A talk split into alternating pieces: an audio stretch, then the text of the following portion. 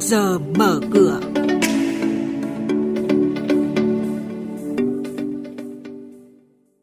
Trong chuyên mục này sáng nay sẽ có những thông tin đáng chú ý sau đây.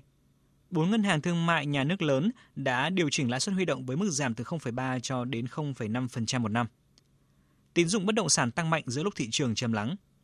Những thông tin này và một số hoạt động đầu tư tài chính sẽ được biên tập viên Bảo Ngọc và Bá Toàn gửi đến quý vị và các bạn ngay sau đây.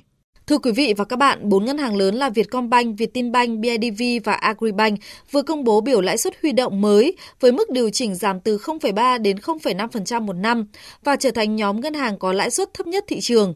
Lãi suất huy động phổ biến hiện được hầu hết các ngân hàng niêm yết từ 6% đến 6,9% một năm.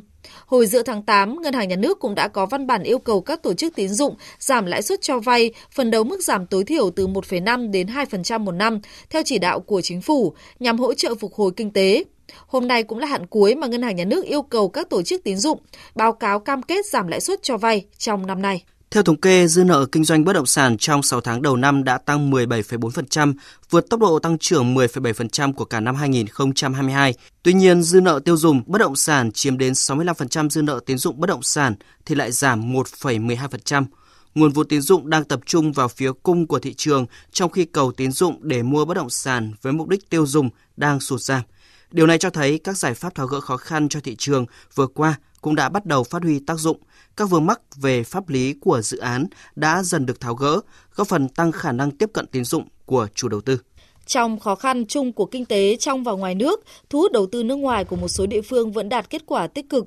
Báo cáo của tỉnh Quảng Ninh cho biết, ước 8 tháng năm nay, thu hút FDI của tỉnh đạt hơn 840 triệu đô la Mỹ, đạt hơn 70% kế hoạch cả năm, đứng thứ 9 cả nước và thứ 4 vùng đồng bằng sông Hồng. Ông Nguyễn Việt Hùng, Phó Giám đốc Sở Kế hoạch và Đầu tư tỉnh Quảng Ninh cho biết. Quan trọng nhất, cái tính liên tục hơn 6 năm vừa qua, các đồng chí lãnh đạo tỉnh thường xuyên tổ chức các cuộc gặp mặt doanh nghiệp để giải quyết những vướng mắc của doanh nghiệp, nên là những cái khó khăn vướng mắc đều cơ bản là được giải quyết kịp thời. Đến thời điểm hiện nay là Hội đồng Nhân dân tỉnh đã ban hành nghị quyết về việc là hỗ trợ phát triển doanh nghiệp bền vững trên địa bàn tỉnh. Trong đó là đặt ra là 100% những cái kiến nghị khó khăn vướng mắc của các doanh nghiệp, hợp tác xã, hộ kinh doanh đều được giải quyết kịp thời, và chắc chắn là nghị quyết này sẽ được tổ chức thực hiện và đi vào cuộc sống, và chắc chắn là sẽ giúp cải thiện cái môi trường đầu tư kinh doanh trên địa bàn tỉnh trong thời gian tới.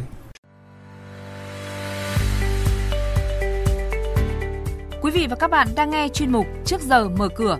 Thông tin kinh tế vĩ mô, diễn biến thị trường chứng khoán, hoạt động doanh nghiệp niêm yết.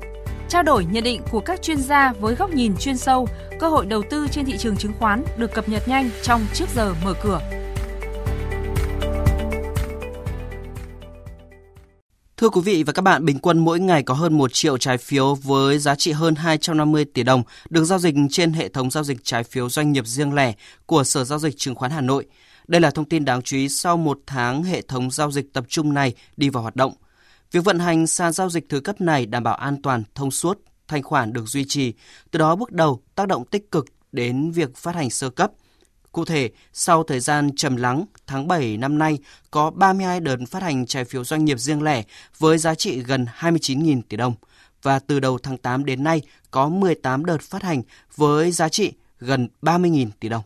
Theo kế hoạch của nhà thầu Hàn Quốc đối với hệ thống giao dịch chứng khoán mới, gọi tắt là hệ thống KRX, phía Việt Nam sẽ tổ chức đợt kiểm thử cuối cùng trong tháng 11 năm nay và dự kiến KRX hoàn thành công tác chuẩn bị hệ thống vào cuối tháng 12 để sẵn sàng triển khai vận hành.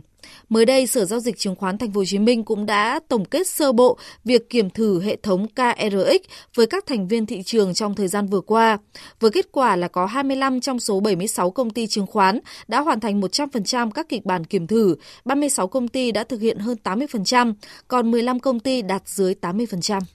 Về diễn biến giao dịch trên thị trường chứng khoán, chiều qua dòng tiền vào mua tiếp tục ở mức thấp, độ rộng kém hơn, phiên sáng cho thấy dòng tiền bắt đáy vẫn chọn chiến lược chờ đợi hơn là đuổi giá.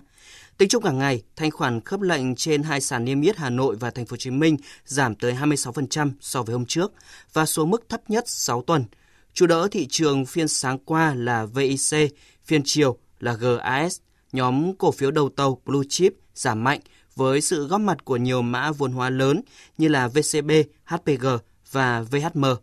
Với kết quả đóng cửa phiên chiều qua, thị trường chứng khoán nước ta mở cửa phiên giao dịch sáng nay với VN Index khởi động từ 1.172,56 điểm, HNX Index bắt đầu từ 238,07 điểm, còn Upcoming Index là 89,39 điểm.